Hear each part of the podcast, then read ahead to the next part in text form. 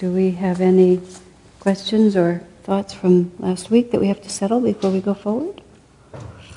So, my question is um, the, uh, Bhishma and Amba. So, Bhishma is the ego, and Amba has this obsession mm-hmm. about destroying him because of what he did to her. Right. What does she represent, and what's that whole dynamic all about? Um, that's a good question. I, actually, I never said it, but I do have it written down here. Just see if I can find it easily. Mm-hmm. I sort of got a little Amba. She represents, no, actually, Amba doesn't have a characteristic. That's why I didn't say it. They never really tell you. I think uh, I just think it's such a great part of the story. Yeah, I was wondering if it was just a good story or if it actually like it has, symbolized something. Well, it has. Uh, what what it plays out is it, it, illustrates a whole lot of different points. It illustrates um, the respect given to women and their feelings. It illustrates the fact that human love and human attachment was very important. That uh, Vichitravirya would not take her as his wife because her heart was given to another it indicates Salva's um, stubborn sense of honor that Bhishma had defeated him and he wasn't going to take the leavings from the one who had defeated him. It uh, talks about the fact that Bhishma actually took her hand, and once he took her hand, that was a commitment to her, and so Bhishma owed her something. You know, there's just sort of a lot of uh, moral and ethical values that all get to play out. The other side of this story, which I, I really, really like, is that it's so not black and white. You know, it's, there's just all these cross currents, which, if you recall, is a lot how real life actually is. We, and one of the problems that we have in our spiritual life, which is no small thing, is that we're always trying to make it black and white. Those people are wrong and I'm right. This is how I'm supposed to behave. What are the rules? Someone wrote me once essentially asking, Can't you just give me the rules? You know, why do you have to just keep telling me I have to have my own intuition? I want the rules. And there are certain rules because, of course, Bhishma has this powerful sense of honor that he's going to hold to. You see honor all the way through this. Um, but nonetheless, it, there's lots of shades of gray.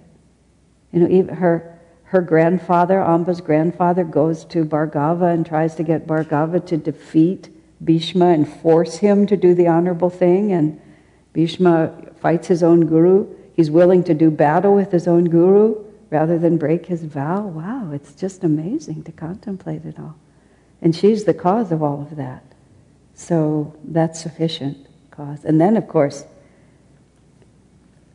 there's this other reality to the way the Indian scriptures are, is that they also teach you how to be evil sometimes.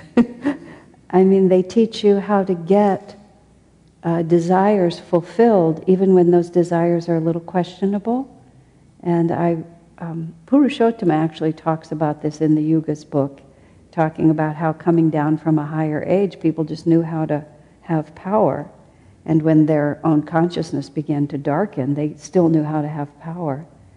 Um, but it, it's also the answer that Swamiji once gave was well, that's what people want. So at least they're thinking in terms of going to the scriptures, they're thinking in terms of, of propitiating the gods, they're at least in relationship to a higher power, even if they're using that power improperly. And again, once again, it's the complexity of human life that, as Master said, one of the reasons that our karma doesn't come back on us instantaneously is because of what he called the thwarting cross currents of ego. So even though you may have done something that would, would, would necessarily generate a response from the universe, and we think, I mean, I, I, this has been an issue in my own life, just, you know, why didn't you tell me? And people can't always tell you because you're putting out so much energy that maybe they tried to tell you, but you were putting out so much energy you didn't hear it. Or they won't even bother because you're putting out so much energy, it's just not worth it to them to struggle against you. And it's the same, you can have a powerful outgoing force and it just, you outrun your karma. But sooner or later it, it catches up with you. Now, why was I saying that? Let me think about it for a minute. Oh, right. So that, uh, you know, even if somebody's intention is evil, they may still have the capacity to do such intense tapasya that the God gives them a boon. And later on in other places, and now it's a little unclear to me whether it's in the Ramayana or in the Mahabharata, but um, when you know some good person was exiled, which you know the curses of the rishis, the good people getting exiled, the kings needing sons, everybody dying at the end. These are the themes of all the epics. Um, one of the rishis says to reassure the hero, you know, good people have bad periods and bad people have good periods. You know, it's just nothing is black and white. That's why this, these epics have sustained the extremely subtle, subtle culture of India for all these centuries because they have it in them to do it. It's, it's, it's, uh, it's marvelous that way. Okay, fair enough. Any other questions? Yes. It's actually not a question, but I remember reading a book by Gyandev Mekad on the Mahabharata, uh-huh. and uh, uh, he was, he was uh, I think he had described Amba or Shikandi as, as also the will to uplift, which is same as Arjuna, and it made a lot of sense to I'm me. I'm sorry, I couldn't pull the microphone just a little away, the other way, pull it way. I couldn't quite hear you. He described what is what? Uh, he, he equates Shikandi or Amba uh-huh. to the will, will to uplift, which is same as Arjuna. Uh, which with the will to uplift. Yeah, and, okay. and it somehow made sense to me because uh-huh. uh, on the day of the battle when Bhishma is killed, I don't want to break the suspense for those who are hearing it for the No, no, I already said that. Yeah, she, she, she gets him in the end. Yeah, yeah. she she is riding the same chariot as Arjuna, and uh-huh. he was the one who breaks the barriers, and suddenly it's her standing instead of in Arjuna's place. So yeah. somehow it made sense to me the way it, they, that he it explained was drawn. it. Yeah. Okay, that works. Works for me. All right. Anything else that needs to be said? Wants to be said? Okay. You may recall we left the story at the end of the last episode uh, with uh, Kunti had uh, used the boon that the rishi had given her, and she'd given birth to the son who was called Karna at that point, and she put him on the river. Many of you asked, pointed out how many stories involve some poor maiden putting the baby on the river. Um, I, as I said, there weren't a lot of options probably, so it was just the way they had to do it. Or it's like the curse of the rishi and everyone having to die at the end. There's just certain archetypal themes here. Okay, so now what happens is that Pandu is in charge of the kingdom, and he has taken Kunti as his wife and Madri as his wife, and this is a very good period. And Bhishma begins to think that he's, um, he's actually going to get a little break here, that the kingdom is in safe hands and that maybe he's just not going to have to take care of it um, for the rest of his life. And Pandu is a very good warrior, and so the kingdom becomes more powerful. And his brother Dhritarashtra, being blind, is not able to be uh, in charge of the kingdom, and it's, it's Pandu's to run, and everything looks like it's really going to happen well. And then, as the kings do, they go out into the forest to hunt. And so Pandu and his wives went out into the forest just to enjoy themselves in the natural surroundings. And they were hunting.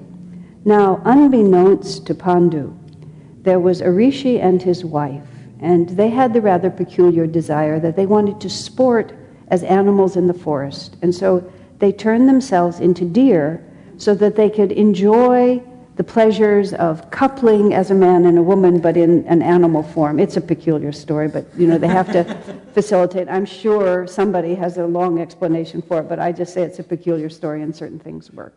So what happens is that Pandu doesn't realize that that that the man, the male and female deer are coupling at that moment, and because the deer's attention is distracted, he shoots an arrow and he kills the the wife. And as soon as the wife and the form of the deer, you know, falls down and begins to die, both of them assume their human form again. And the rishi is outraged at Pandu because this is totally against the laws of chivalry, which apply to animals as well as to men. You know, this is a very unsportsman moment in which to take advantage of the animal and to kill him, even if you're killing him for food. So the rishi curses King Pandu, and he says to him, if you ever embrace your wife with passion again in that instant, just as my wife was killed, you will die. So all of a sudden, everything was going really well. But a rishi steps into the picture, and now Pandu has a very difficult problem. Um, of course, now he has to learn to control his life energy, which prior to this was never really a question in his life. So he decides that he has to give up his life in the palace and he goes out with his two wives to live in the forest. So just when Bhishma was thinking that he was going to be able to put this responsibility down, it all comes back to him.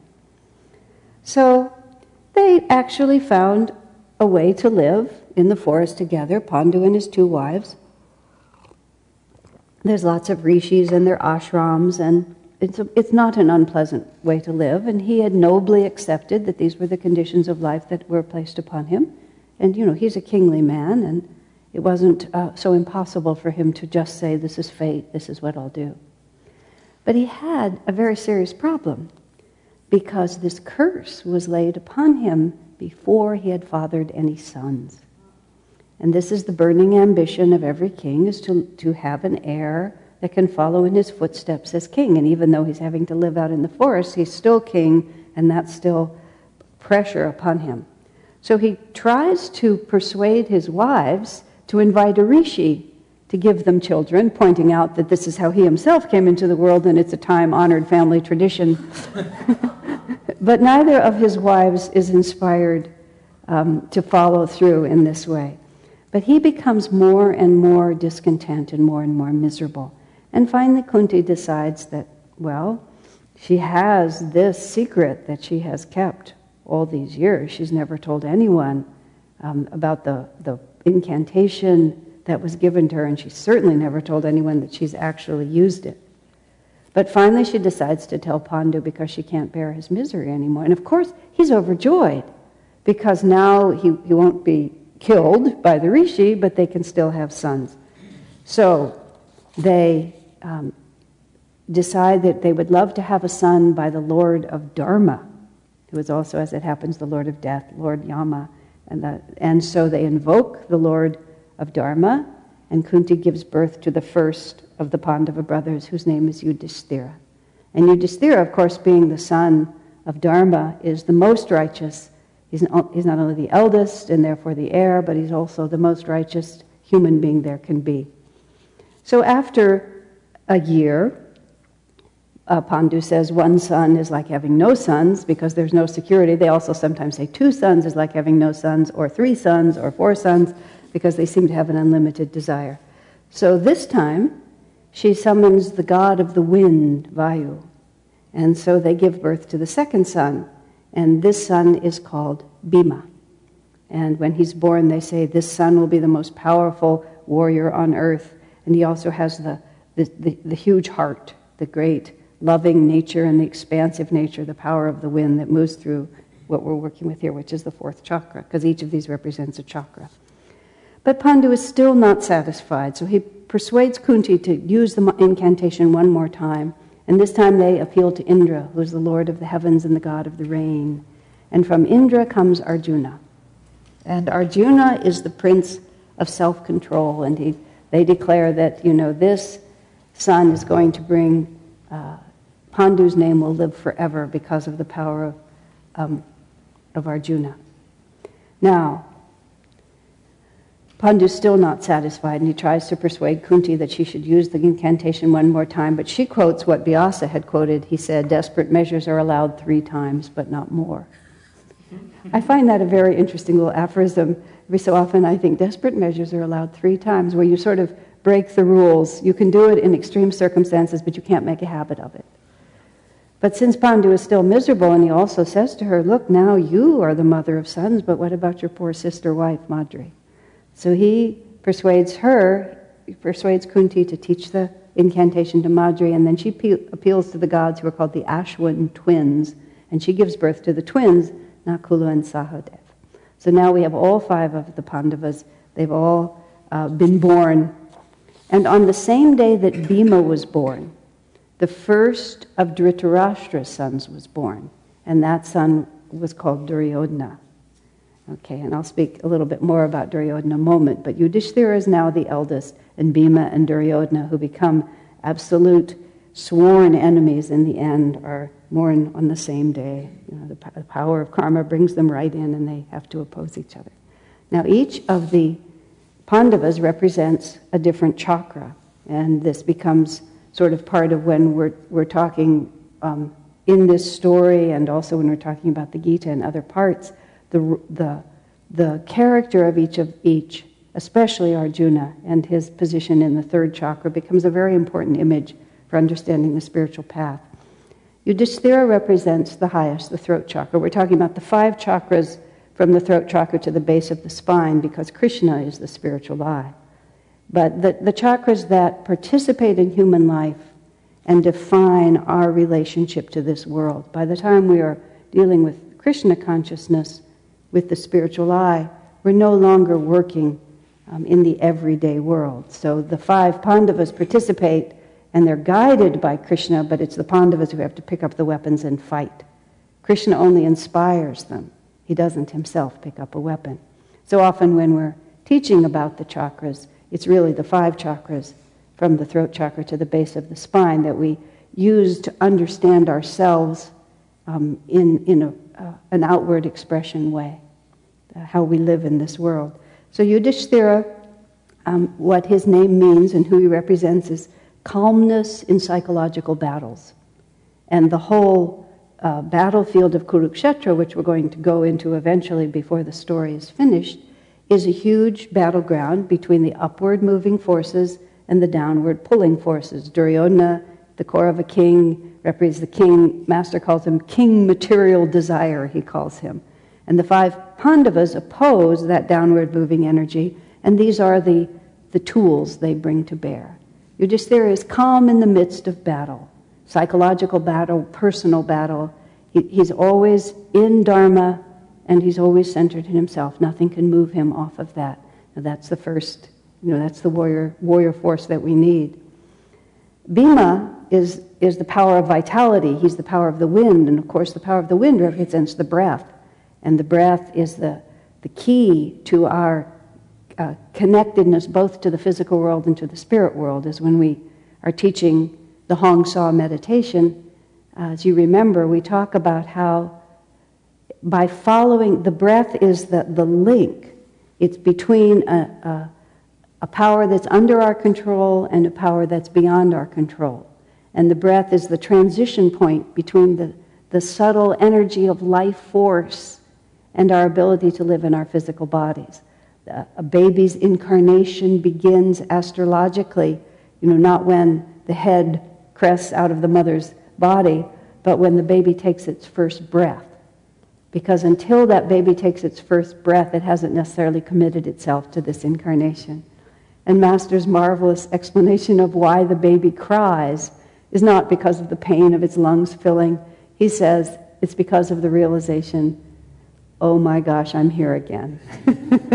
How did I get here? Remember the seven of the eight Vasus got to be thrown into the river immediately. They just got here and they got out of here really fast. Now, of course, it was their karma. It's not our karma. We have to be here. And the end of life, if you've ever done a death watch and sat with someone dying. You're just waiting for that last breath, that last exhalation, which is not followed by an inhalation. So, being the son of the wind god, Bhima is the vitality, um, the vitality of the breath, and it's also Bhima is considered to be righteousness supported by strength, and that's a very important quality of the heart, because um, because sometimes we can be people talk about being very much in the heart, but if you're in the heart and it's not supported by strength, often the feelings of the heart can mislead you greatly.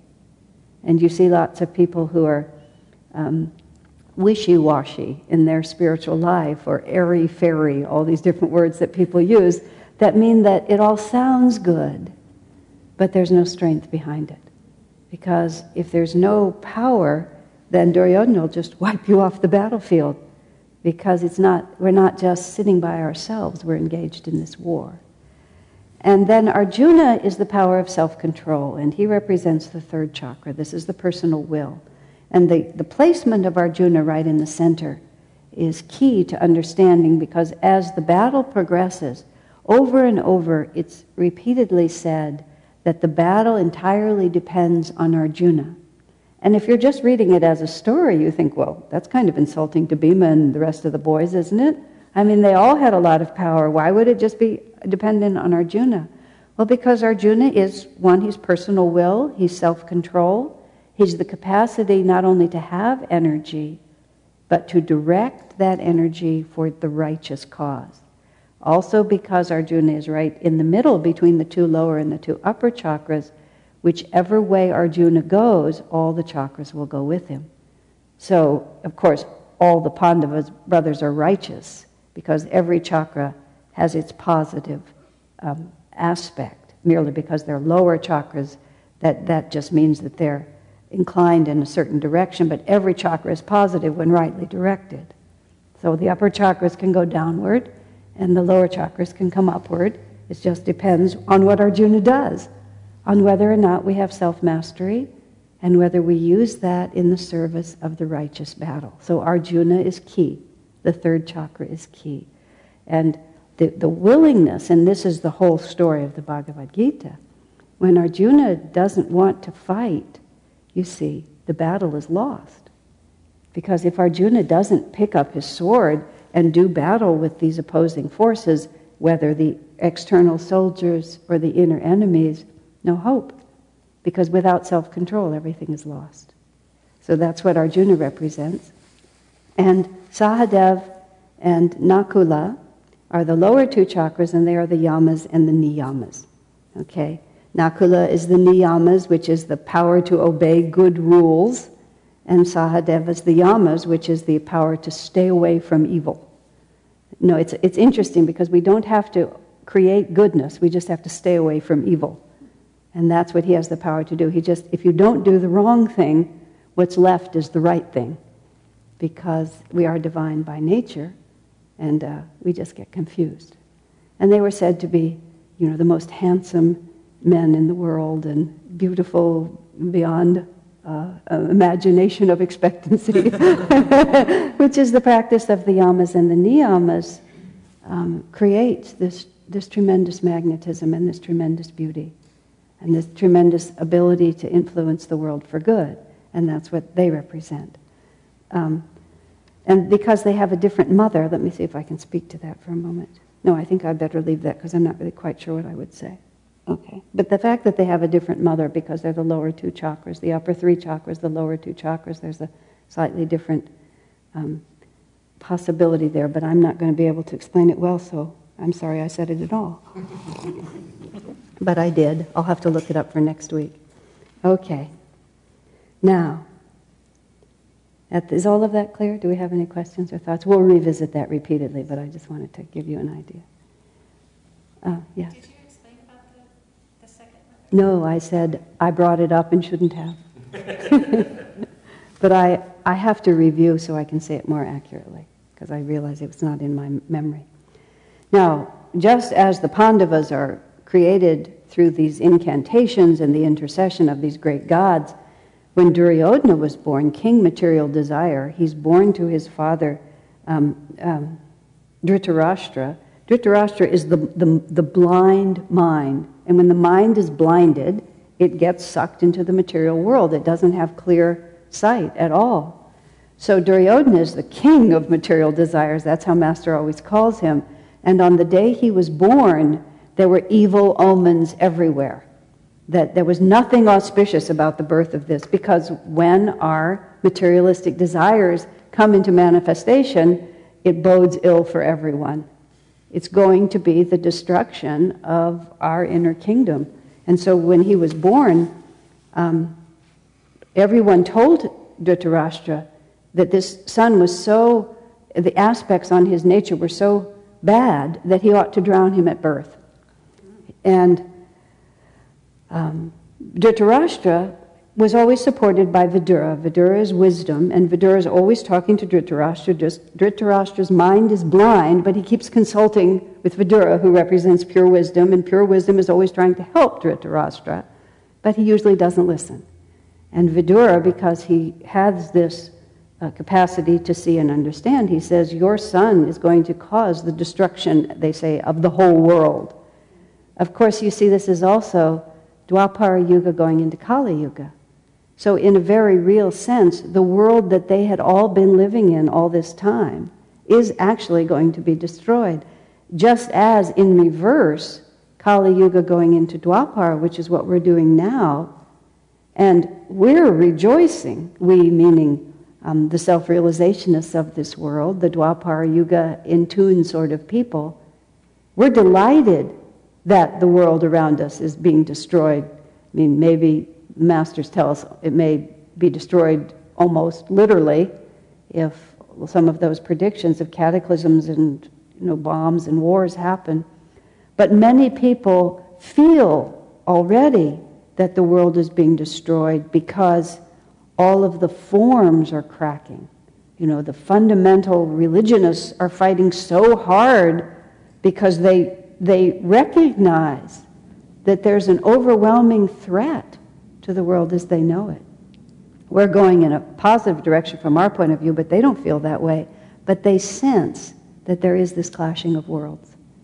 So when uh, Vidura tells uh, Dhritarashtra that your son is going to cause the destruction of the whole world, he's right. Because Krishna has come in to usher in a new age. And he suggests, too, that he um, should kill him while he's a baby. But the blind mind is simply not capable of surrendering his desires and obliterating them while they're small. And this is what's being said to us. You know, kill them while they're small. You can see where these are going, and while you still have the power, just get rid of them. Um, wisdom tells us to do that. The blind mind says, but, you know, maybe it won't turn out that way, and all the different ways that we um, make our lives miserable, and then are so surprised by the consequences of our own actions. How did this ever happen, we say? In time, Dhritarashtra becomes the father of 101 sons and one daughter. Um, it's probably not literal, but what they're talking about is the proliferation of material desires and all the different, um, all the different negative realities that lack of understanding produces. It just proliferates one after another. So that's why he had so many. And the Pandavas, the virtues are small because virtues are very simple. When you get cl- the closer you are to God, the simpler things get. The farther you are out into the duality, the more complicated it is. So the Pandavas grow up in the forest. Now there's five sturdy sons, and he has nothing more to complain about. And 15 years pass, 16 years pass. And then one beautiful spring day, you know, the birds are singing, the flowers are beautiful, the sun is shining, the air is warm and fragrant, and Pandu just forgets. You know how it is? We remember for a while, and then we think maybe it's not true. Have we ever had that experience? you know? We get we, something happens to us, we're solid, we understand, we're really disciplined for a long time, and then, you know, we just forget. So Pandu forgets. And he sees his beautiful wife, Madra, and he's overcome with desire, and she does everything she can to persuade him that this is a really bad idea, but she's unable to persuade him, and as soon as he embraces her, just as the rishi said, that's the end of him, dead, like that. Of course, Madri is devastated, Kunti is devastated because, in the context in which they live, the wife follows the husband, and both women um, want to throw themselves on the funeral pyre. But Madri persuades Kunti first that she was the cause of their husband's death, and therefore it's her right and duty to put herself on the funeral pyre. Who knows whether women putting themselves on funeral pyres ever really happened? It's so barbaric and it's just so unspeakably horrible, it's hard to imagine that any civilized society would allow it. And so much of the rest of the society is so civilized and so respectful that it's probably not really a true, a true tradition. But anyway, there we have it. So um, Madri persuades Kunti that we can't leave our sons motherless. So if I go, you must stay. And so she agrees. And so Pandu, the ceremonies are carried out. Madri follows him into the astral world, into the next world. And Kunti now has five sons and no husband. So all the rishis in the forest say, Well, there's only one thing for you to do. You need to go back to the palace. Back to Hastinapura is the name of the town. So now they come back. And of course, in the meantime, Duryodhana has been, well, he's been the favored son, the only son, the eldest son, as far as anyone was concerned. There were rumors of his cousins out there in the forest. He'd heard about them, but there were no reality to him. He was the, was the, I want to keep wanting to say top dog. He was the alpha dog in the whole situation there. And then all of a sudden, and there's no email and there's no internet, so it wasn't as if Kunti and her sons could have told Dhritarashtra, oh, expect us, you know, on the nine o'clock train or something like that. They just, escorted by the rishis, suddenly show up in the town. And of course, Kunti is radiantly beautiful, and you know, this divine, loving mother, she's a very noble person, and there are these five beautiful young men who are all half divine in their nature, and they all start coming into this town. And the town knows you know, of their king Pandu, and they realize these are their royal family. And of course, um, everyone comes out to see them, and, and the town rejoices, and everyone rejoices except Duryodhana, who can see what this means, and Dhritarashtra too. Um, and then they're just grief stricken to hear that Pandu has died, and here we are again. And so um, Bhishma really sees you know, what again, what the responsibility he's going to have. So, just a moment. So, Ambalika and Ambika and Satyavati, remember all the queens who, in various ways, gave birth to all these people one way or another. They're just really devastated to hear that Pandu has died. And um, be, they arrange to have a royal mourning ceremony, and Vyasa comes to preside because that's what he does when these things happen. And afterwards, he goes to his mother, who is Satyavati, and he says, Look, if you think things are bad now, they're going to get a whole lot worse. He says the conflict between these two branches of one family is just going to flare up and it's going to be a devastation. And he says to, to her, he says, You don't really want to witness it. So there's one more element that we get to play out every so often, which is really a beautiful part of this, which is Satyavati, Ambika, and Ambalika, all these queen mothers, they just say, We've had enough. And at the end of life, it's quite permissible, in fact, it's quite expected, that you simply leave behind the life you've been living. You go off into the forest, you live as a renunciate, you live simply, and you prepare for the transition into the next life. I mean, it's, it's so not the way we think in the West. You know, the ideal in the West is to die with all your family around you, in your home with all your beautiful possessions, and you just kind of hold on to the very last second to all those identities, and then maybe finally you just let go when you really can't breathe anymore.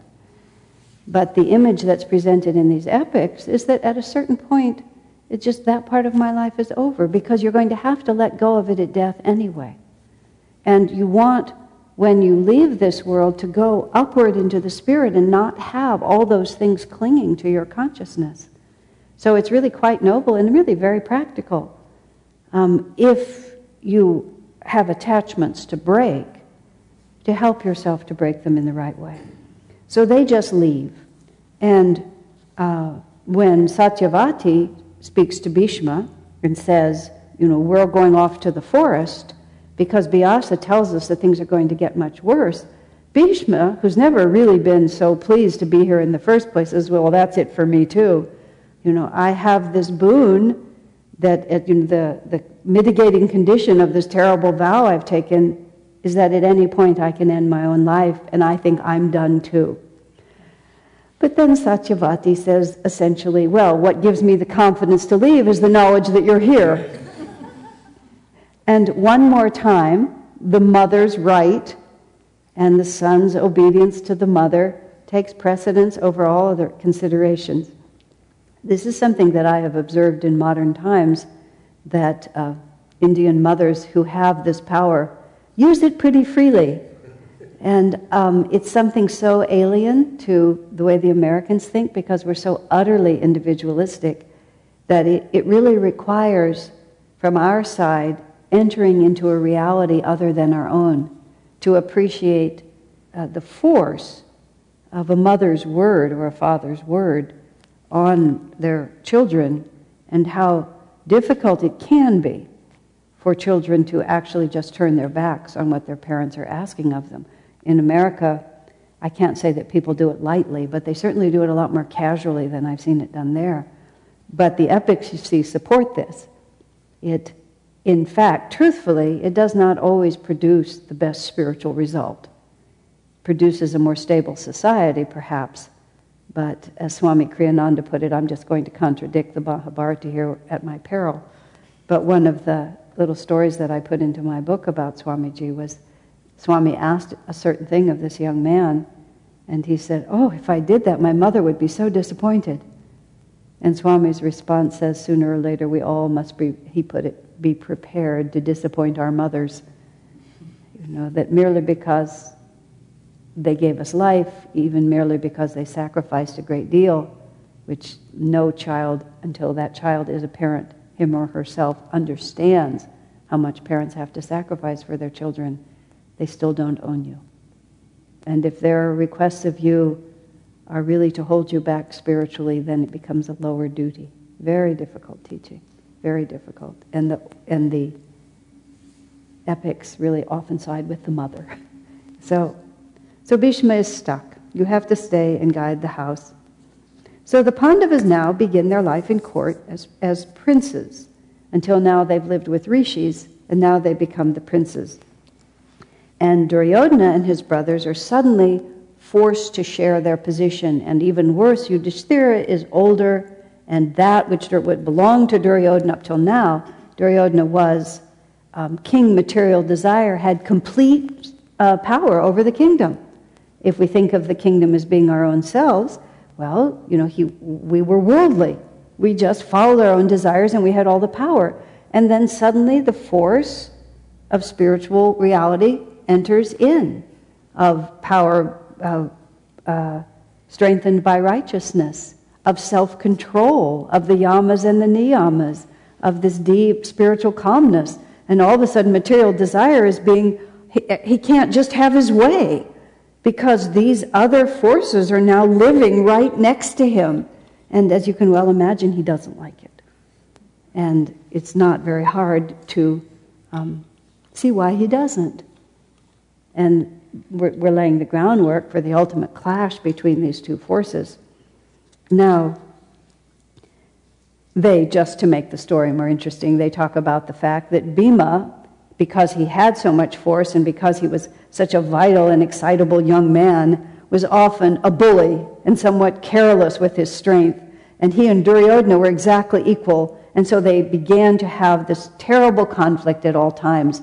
And Duryodhana developed a particular hatred of Bhima with his righteous strength. It was his, his strength in righteousness was an anathema to Duryodhana's materialistic desires. So Duryodhana sees clearly that um, this is not going to work. And he starts trying to think of a way simply to get rid of Bhima. He sort of feels if I can get rid of Bhima because he's the one who's right there uh, attacking him all the time. So he comes up with this nefarious plot, just boldly, because material desire really has no scruples. It, it feels that this is an enemy and it's spoiling my life. So all the cousins go out for a picnic. And Duryodhana puts on a great show of affection for his cousin. And just before they're about to leave from the, the river bank where they've been having this picnic, he invites Bhima in and he feeds him all this lavish food. You know, material desire tries to act like it's really the friend of spirit, isn't it? You know, it's just like, well, God wants me to have nice things, don't you agree? Someone actually said that to me. I think God wants me to have nice things. I was speechless, but later I thought, why? Why would he want you to have nice things? What she was really saying was, you know, I want to have nice things and I, I think that God doesn't mind. you might say he doesn't mind, but it's really not his plan for us. So material desire tries to woo Bhima and he feeds him all this food and acts like his friend, but actually he's poisoned the food because those material desires poison our spiritual joy. They just do. So they poison Bhima, and then he and his brothers wrap Bhima up in vines and tie him up, and then they go to the river and they have this special place in the river where they plant a lot of sharp sticks, and then they throw Bhima in. He's tied up, he's unconscious from the poison, and we, they throw him onto what they hope is the, the stakes, and then they innocently just gather up all their things and everybody goes back to Hastinapura. And the Pandavas notice that Bhima's not with them, but they just imagine that he must be somewhere else in the group or has gone ahead and he doesn't really what, know what to do. But Kunti, with a mother's instinct, has this feeling that something terrible has happened to Bhima, and she consults Vidura, who's all wise, and he says, In fact, you know, there is a plot, but I assure you Bhima will be fine. So now um, Kunti, with a mother's love, has to trust in the wisdom of Vidura, and he says, Don't betray what you know. Now, meanwhile, here's the story of Bhima. Somehow or another, even though he was tied up and he was poisoned, he was thrown into the river and he managed miraculously to fall between the sharp sticks. And it was also known that at that place in the river there were lots of poisonous snakes. So all the poisonous snakes rush out to where Bhima is and they start biting him. And in some extraordinary way, one poison neutralizes the other. And so now Bhima is very strong and he begins to struggle against his bound, uh, bondages, uh, uh, what do we call them, bonds. And he's, and he's so powerful that the snakes are very impressed. And the king of the snakes comes and takes him over to his palace. And so then Bhima spends eight days with the, with the snake king. These are, this is the part that's all put in to please the children, I'm sure. You know, the storyteller finds this, this works well, and I'm sure it also has some significance of some kind or another. And meanwhile, the Pandavas, you know, are terrified because Bhima, eight days are passing and Bhima has not shown up.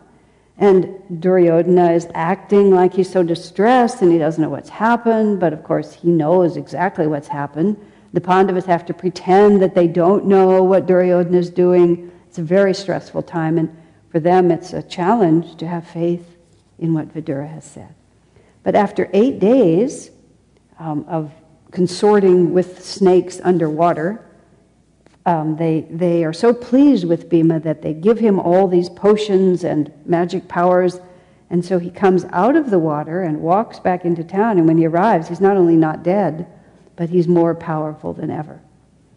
And so sometimes when King Material Desire, you know, tries to attack our spiritual aspiration and our righteousness, at first it may seem like we're defeated, but if we persevere, you see, we actually become stronger from it. It's a very obvious story, but in fact, that is exactly what happens um, if we don't give up. So now, Duryodhana is just heartbroken to see that his plot didn't work.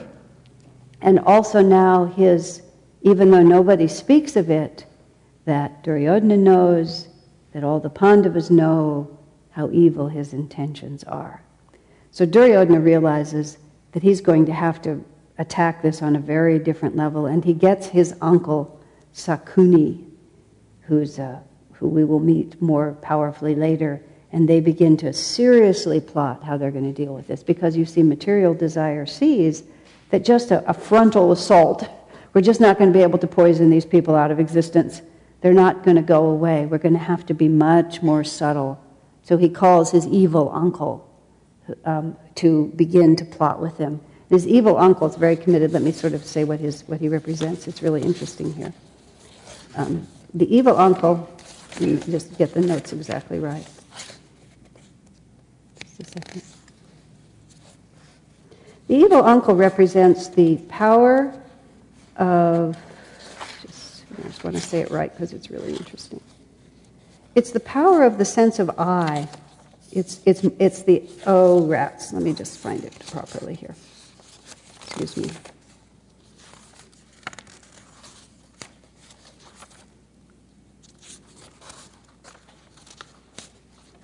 Oh, it's probably because it's behind me.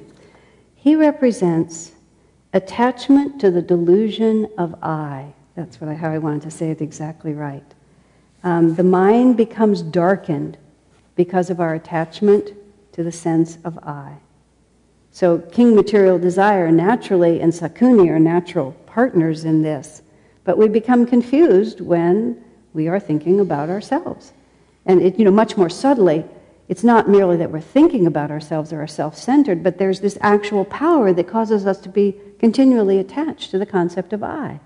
It, the ego, you might call it, but it's even more subtle than that. Just the belief that I am a separate entity, that I am entitled to a certain respect and certain privileges. And the more we think like that, the more confused we get. But also, uh, we, then we become, as they say, unable to perceive truth, unable to tell reality. And when you think of it in just your normal life, attachment to our own person and ourself causes us to misperceive other people's intentions, causes us to misperceive ourselves, to not actually notice, for example, the impact of our own actions. Because we're so attached to ourselves, we don't even, it doesn't even occur to, occur to us that everybody else isn't just on my wavelength, you know? Uh, and our mind becomes darkened. Um, and it, it, it also, Sakuni also represents the power to bewilder the enemy. And the attachment to the sense of I um, is a bewildering force, and the forces of spirituality do get confused in the presence of Sakuni. And that's what we see when Sakuni initiates a, a, a, an ill fated game of dice, and the Pandavas really fall for it. And even in the story as you read it, even just in the book, you feel, don't do it, you Yudhishthira, don't do it. And you can't really understand why he's doing it. But Sakuni is in charge. And that attachment to the sense of I bewilders the mind. And you can't tell what you're doing anymore. So Duryodhana, his simple king of desire, realizes that he needs something more subtle. And so he gets Sakuni and they start plotting together about how they're really, they have to defeat these righteous cousins because otherwise their day is over and they're not willing to give up. Let's take a short break and then we'll go on from there. Okay. People have asked me which copies of the Mahabharata I like. I'm sure there are many copies, but these are the ones that I have enjoyed the most. This one is by Raja Gopal Acharya, which I believe you said he was the next president of India. Is that what you? First president of India. This is a very good book. He's written it, you can tell he's written it for a young audience. It's not a children's book by any means, but it's very dear because you can see how passionately he loves India and how he wants the young people to embrace um, the traditions that make India what it truly is. And because it's written for young people, it's very engaging. But it doesn't, you don't feel like you're reading a children's book by any means. Um, and the, this is the other one I like, the Mahabharata. It's by Kamala Subramaniam. This one looks a whole lot bigger than this one, but it's deceptive. The paper is thinner and the print is closer here, so they're not really as different as they look. Most of what's in this book is in this book, um, but there are a few incidents, there are a few stories that you don't find in the smaller one that are in the bigger one. Paradoxically, the writing is better in this one. So, really, there's no choice, you have to read them both. Okay. it's not exactly a hardship duty. So, okay. And it, there may be others, but of the ones that I've ever put my hands on and cast my eyes over, those are the two that I end up keeping. And where would you find those? They're, they're readily, these books are readily available. You know, Amazon.com, any store that sells them, East West, we might even have them here. Yeah. They're not obscure. Okay, now, while, while Duryodhana is plotting with Sakuni to figure out how to really get rid of the Pandava brothers. We're just all going to leave them there and we're going to do some backstories over here to help explain other things that are going to happen. One of the characters who will come into the story and be extremely important is Dronacharya, Drona. And um, Dronacharya represents habit. He represents samskars. He represents everything that we already are and all that force and how it influences us. And eventually we find that habit sides with material desire. Um, he, he, he, may not want to, but he does. And for complex reasons of the way the plot unfolds, habit ends up fighting on the side of Duryodhana. So we'll start with Drona. Drona was um, a great archer and a great teacher of archery. He was the greatest teacher of all, and eventually he becomes the, the, the guru in the sense of he teaches both the Kauravas and the Pandavas the art of war. And so all of the, both sides of the equation um, become his pupils. Um, because habit influences both our positive and our negative qualities, both our materialistic and our spiritual. We have samskars of both kinds. And so drona, the force of habit, um, influences both sides. Um, the story of Drona is this that Drona was the son of a, a, a Brahmin teacher, and there was a king named Drupada. And he, he was destined to inherit wealth and power in the kingdom. So his father wisely realized that his son needed to be trained, you know, by a wise Brahmin in an ashram. So the king Drupada came to live in the ashram home where Drona had been born. And the king, of course, was wealthy and powerful, and Drona was just the son of the king's teacher. But they were just boys together. And as often happens between children, all the subsequent differences of caste and position and power and wealth just get wiped out in the enthusiasm of children. And they play together like equals. And Drupada was very extravagant in his friendship. And he said to Drona, You know, when I am king, uh, half of everything I have will belong to you. And uh, Drona was, of course, very happy to hear that.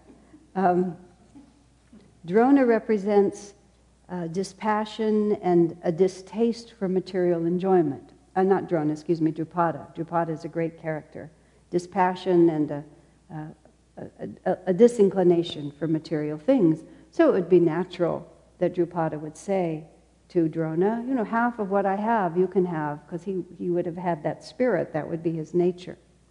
Well, they both grew up, and Drupada eventually inherited the kingdom and became that powerful king he was destined to be.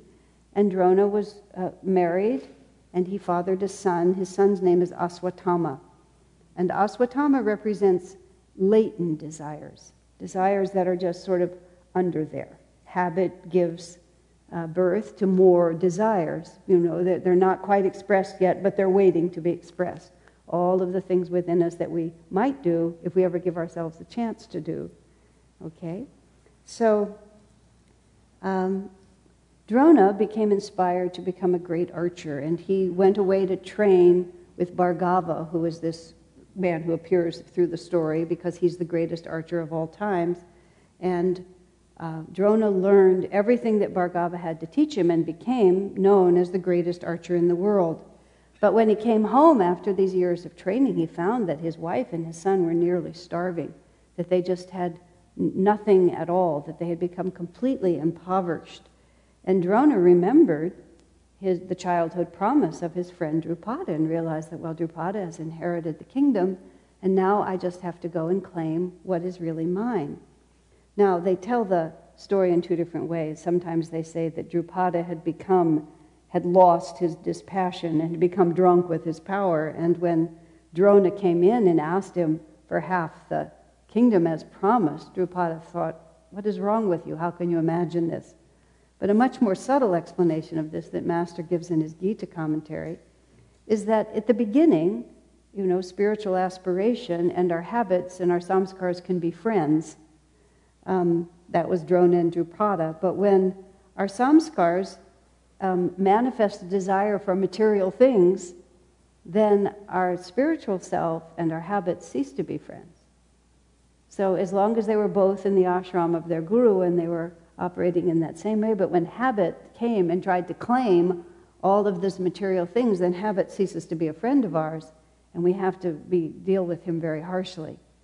So it wasn't that Drupada betrayed his word, It's that when Drona actually, when habit really showed itself, when samskars began to show themselves, dispassion realized that this is not my friend. I thought this man was my friend, but he is not my friend. Later on, we see that Drona actually wins back half the kingdom, but he wins the southern half, which is he wins the lower chakras, is how that's described. and that's where, you know, the, our material desires fight against, where Arjuna is, and we have to pull them up and keep them where we want them to go. Okay, now, Drupada just casts Drona out, but Drona is enraged because they were boys together, they grew up together. This is the way our habits feel, don't they? But, you know, I'm your friend. We, we've, we've, we were children together. We've always been together. You've always been drinking. You've always been taking drugs. You've always been sensual in your interests. Why are you not like that anymore? And so Drona is just furious, and he's determined that he's going to get back at Drupada. So he remembers that his brother in law works uh, is, is, has a position with in the, in the uh, court of Hastinapura, of where Bhishma is and where the Pandavas and the Kauravas are. So he goes and he says, I'll go there and I'll use my influence with my brother in law to get a position. But he's very clever about how he does it. And he enters the city in such a way that the first people he meets are the Pandava brothers. And then they just tell this story of how the boys are playing with a ball. And the ball accidentally goes down a well and they don't know how to get it out. And so Drona comes and he performs an extraordinary feat of archery. And he sends, he, he has a small ring and he drops it into the well onto the ball. And then he sends an arrow through the ring. And so the point just barely goes into the ball without piercing it. And then he sends another arrow into that arrow and another and another and another until he's made this chain of arrows and he can pull the ball out of the well. And the boys, the young men, are so impressed with this who are you? He says, Just go tell Bhishma what I've done. And so they go and describe what happened, and Bhishma knows that Drona has come. He knows that, the, that this, he knows of him because his reputation is known. So Drona offers Bhishma, uh, Bhishma offers Drona a position. He says, Would you train all of these young men to be true Kshatriyas? And Drona says, Yes, I will, on one condition. He said, I have been terribly wronged by King Drupada. And after I train these men to be warriors, I want them to help me get my revenge.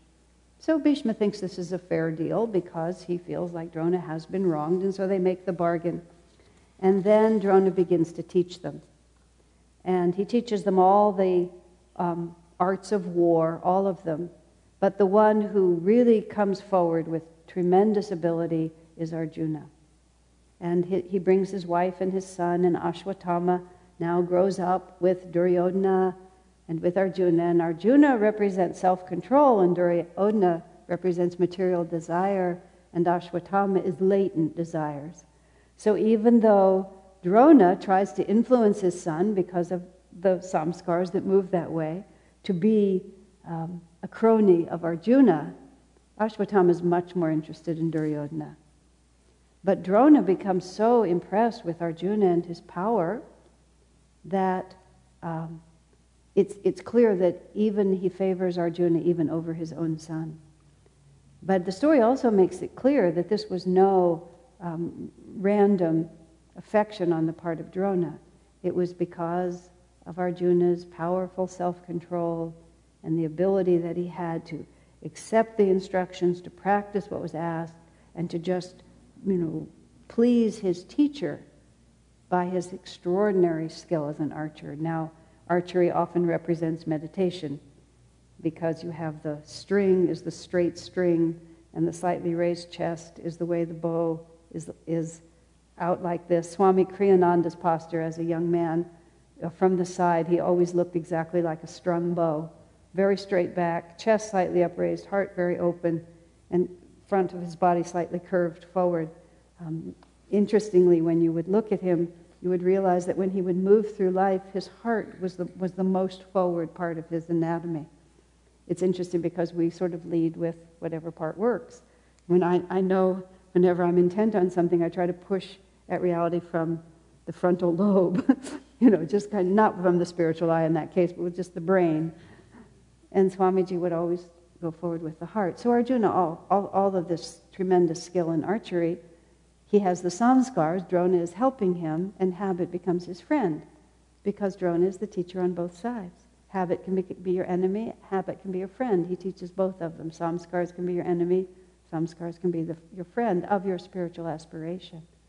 So Arjuna is clearly the favorite, but Drona's son becomes a, a, more and more of an ally because self control is not at all attractive to latent desires. If you have latent desires, you don't want them to be controlled, you want them to be fulfilled. So naturally, Aswatthama is just, for some reason, he just doesn't like Arjuna. Wow, what a surprise. okay. Now, so we have that whole story going. Drona has it now established himself in the householder the household of both of all the princes. And you know, Bhishma is the ego, and habit has come to dwell. And Bhishma recognizes habit as soon as it's described to him. They just go and describe what he's done, and Bhishma immediately recognizes it because the ego knows itself. Oh yeah, these are my old tendencies. Here he is again. Welcome. Come to the come here and then help me with this new project, which is to raise up all these other qualities. Ego is raising all these other qualities, all the positive and negative, and habit, samskars comes into play its role. Now, meanwhile, you remember the baby in the basket. And all the threads have to come together. So now we're going back to the baby in the basket. Um, the basket, not surprisingly, was found on the river. There was a, a very humble but sincere and God loving man, and his name was Atiratra. Atiratra, I suppose that's how it's pronounced, something like that. And his wife was Radha and they lived a, humble life. He was a chariot driver, you know, a, a very humble profession. He was not a kshatriya, he was not a powerful man. He was a chariot driver, and he had a loving wife and a, a humble, happy existence, except they were not blessed to have children. And the, the society is such that childless couples are, it's considered very sad if you don't have children. Every time I go to India, you know, there's always, how many children do you have? No children. And then there's always this look of extreme sadness that comes over. People don't know what to do, and it's very hard for me to explain. That's a good thing. it gets a little confusing um, because everybody likes to be fruitful and multiply. It's the, it is not by any means the highest dharma, but that's what people seem to think is important. So everything is fine except he has no children. And so he's by the river one day doing his spiritual practices and he sees a, a, a, shiny thing floating in the river. And he swims out to the middle of the river and he finds this beautiful carved box with this beautiful piece of silk. And wrapped in the silk, he sees this extraordinarily beautiful child, which you remember was born with a golden breastplate and golden earrings because he's the son of Surya, the sun god. And he's floating on the river, and the only thing that he can imagine is that this is a gift from God. So he pulls the, bath, the box out of the river and he takes it to his wife Radha, and they're overjoyed now to have a child. And so they raise him up with all respect and love. And he comes to be 16 years old, and 16 years old is considered to be manhood. And in Dwapara Yuga, in a stable society, there's a natural following, one generation follows after another. We don't have, because we're in a changing period of time right now in our world from the predictable form of things into this age of energy, one of the characteristics of this is that one generation does not follow another. It doesn't follow the example or the path of the, of the generation. I, this, in reading in a modern magazine, there was a family in India where there had been like five or ten generations, I don't know what the number was, but it was a big number, where the family had been itinerant storytellers. They had just gone from village to village, and it was the family profession, and one generation after another was trained up in that. And now this man had five sons, and not one of them followed it. They all had gone to the city, and they were driving taxis and working in restaurants, and like, you know, generations of lineage are being cut because it just doesn't even occur to people. They're, they're born for a completely different reality. But in the Dwapara Yuga age, ending, it was just expected that you would follow your father's profession. So um, he's called, this boy is called Radeya. And he's called Radeya because he's the joy of his mother Radha. And he also has the name Karna. And the name Karna means, you should know this, it means the desire to have happiness in this world. So Karna becomes a very interesting and complicated character, and he plays this fascinating role, and the quality that he represents becomes deeply significant as we go through it. Because it seems so innocent, doesn't it? The desire to be happy in this world. I mean, like, doesn't God want me to have nice things? You know, it just seems like it ought to work out. But as we see as Karna, as he is called, a Radeya, that's the same character, just it never quite comes together for him. Faith is always against that desire because it's not God intended that we seek our happiness in this world. And no matter how powerful and good he becomes, that fundamental aspect of his life, it simply can't happen. And as we see, uh, even from the beginning, here he is.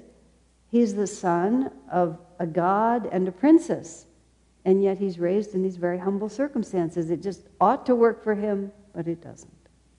And so the desire to be happy in this world is something very subtle that we have to work with. Now, he's 16 years old, and his father wants to buy him a chariot and get him started in his own life. You know, next thing with they'll arrange a marriage, and pretty soon it'll all be just happening as it's meant to. And Radeya is just, he, he, he's beside himself he doesn't know what to do, and he goes to his mother, and he's so unhappy. And his mother, because he loves him, he sees his misery. And he, he says, What? Uh, she says, What is wrong, my son? And he says, You know, I love my father, I love my mother, and father has bought me this chariot, he said, but I have no wish to be a chariot driver. He says, I have a burning desire to become a warrior. He said, Why, in my position, in, in the caste that I'm born into, why would I have such a burning desire to become a warrior? It's not my dharma, it's not my life. And Radeya looks very sad. And before she speaks, she asks him a question. She says, Many times, my son, I have heard you in the night having a conversation, seemingly in a dream. And he, he says, I heard you speaking to someone. Who are you? Don't leave. Who are you speaking to? So Radeya has never wanted to hurt his mother, so he's never told her this story. But he said all the years of his life he's been having this recurring dream in which a woman whose face he cannot quite see, but who seems to be sad, weeping with sadness, but emanating for him a great deal of love, leans over him. And he feels her presence and he's uh, powerfully drawn to her presence. And he says, her garments are so rich, she must be a princess. And then he always says, Who are you? Don't leave. Why do you come to me? But then she always, when he asks, she fades away. So Radeya feels that she cannot keep the secret from her son any longer. Um, says, she says to her son, even though we have raised you as our own child, you know, your father found you in a royal box wrapped in silk. And your desire to be a Kshatriya warrior is undoubtedly because that is really who you are. And she says, you know, from this day, you, you being my son has been the greatest joy of my life. But I know from this day you have to go on and be who you really are. And she said, and I will always treasure in my heart the memory of having you in my household and raising you as my own. And he says, I don't know who this woman is who comes to me in my dreams, but she casts me upon the waters. She may have given birth to this body, but she is not my mother. You are my mother. And he said, Always in my life, he said, whatever comes to me, you know, and I will be a great and famous man, but I will be famous as Radeya. I will be your son, and that is who I always will be. But still, she blesses him and sends him off. So he hears about the power of Drona, and his first thought is that he will go to Drona and he will be trained by him. So he manages to find Drona when no one else is around, and he asks if he can become his pupil. Now, Radeya has a marvelous you know, demeanor to him because he is royal and he is, in fact, the eldest Pandava brother. He's the firstborn of the mother. But Drona asks, What caste are you? Because only certain people could be trained in the art of war. It was an orderly society. And his caste is a Sutaputra, is what it's called. And it's a Brahmin and a Kshatriya together. I can't really express it more, but that's simply how it's written in the book. But he's not he's not of the right caste for Drona to train him. And Drona says, I'm sorry, I cannot train you. So he tries to go here and to go there, but he doesn't, he doesn't have the qualifications of birth. And no one will take him just as he is. And he begins to see, you see, the tragedy of his life is beginning to unfold. His desire is so obvious and seems he's willing to work for it, but nothing supports him to do it. So finally, Bhargava, whom everybody goes to. Bhargava, for some reason, and I'm sure there is a reason that's known, but it, we wouldn't go there even if I knew it, he hates Kshatriyas.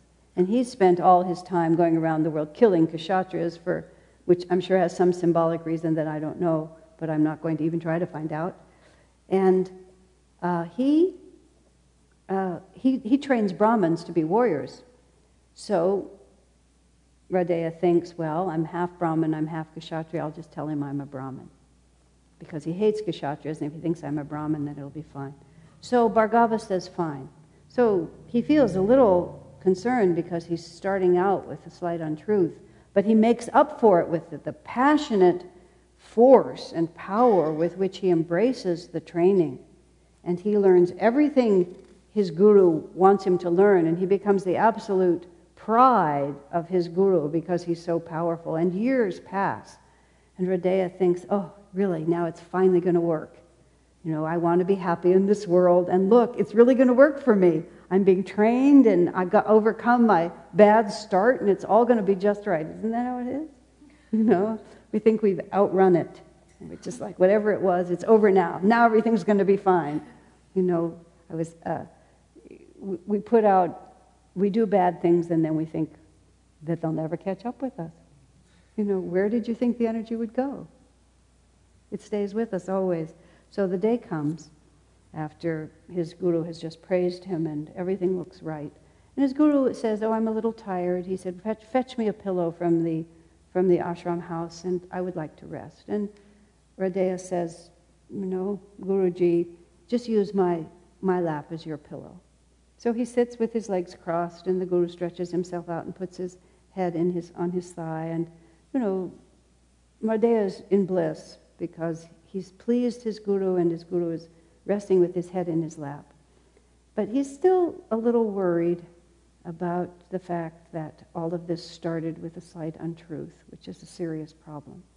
And so while his guru is sleeping, some fierce insect uh, uh, attaches itself to Radeya's leg and they describe it as a burrowing insect. And the insect begins to burrow into his leg with such force that he begins to bleed.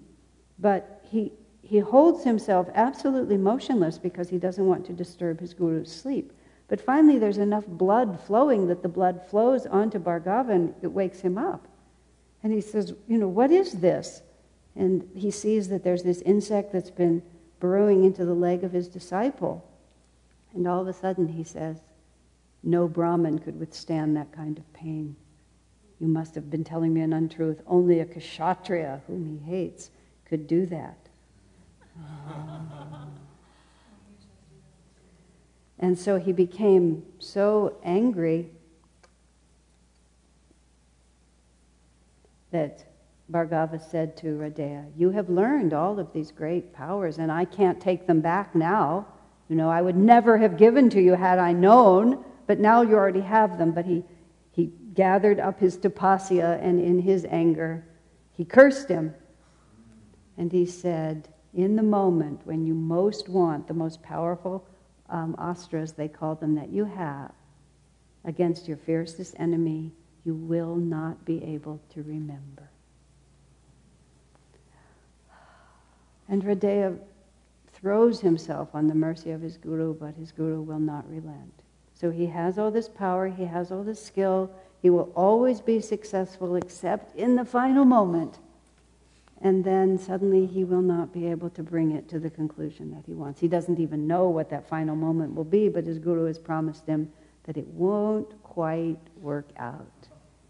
You know, because his essential quality is based on a false expectation, so it can't work out. But yet, it almost will, because that's the way of the world. It's not black and white, is it? So he was forced out of his guru's ashram and he was just beside himself and he was weeping and distressed and he went down by the sea and he was hunting as because of course he was trained to do that and he saw uh, an animal there and he just shot it and it fell dead but then he realized that in his confusion it was not a deer that he had shot but it was the cow of a brahmin and of course, this Brahmin was very angry. And Radeya tried to explain that it had been a harmless accent, accident and could he replace it? What could he do? But the Brahmin would have none of it and he cursed him. and he said, at, at um, the moment when you are fighting again your deadliest enemy, when you need all your power, he said, Your chariot wheel will become stuck in the mud. And just as helpless as this poor cow was when you killed it, you will become absolutely helpless and will be killed in the same way. At which point Radeya said, The fates are against me. He said, There's nothing, obviously, nothing I can do. I just must live my life as honorably as I can and let the fates take their course. So Radeya is telling us how we deal with things that happen to us. There's no point in worrying about it anymore. I'll just do my best in the face of this. They're also telling us that bad things often come in groups. that once things start not going well for you, they often get worse. So now Drona is training all of the Pandavas and the Kauravas. Radeya has made himself powerful and ready to take his place in the world. He's been released from his guru's ashram and now all the forces are coming together. But not tonight. okay, so that's the end for tonight.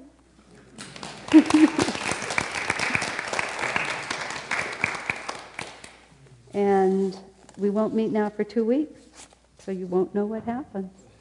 Unless, of course, you read these books. But I'll also pass out to you, which I didn't want to pass out before. This is a list. This is thanks to Gyandev. This is the list of all the, many of the characters and their qualities as far as, as, far as they are known. If, if somebody's not listed here, and I'm just trusting Gyandev on this one, if they, were, if they were available to know, he probably would have written it. So there it is. This is rather old, though, so maybe he has new ones since then. So anybody, you can pick these up. And two weeks um, cessation, because I'll be up at the village working on the filming of the last round of Cities of Light.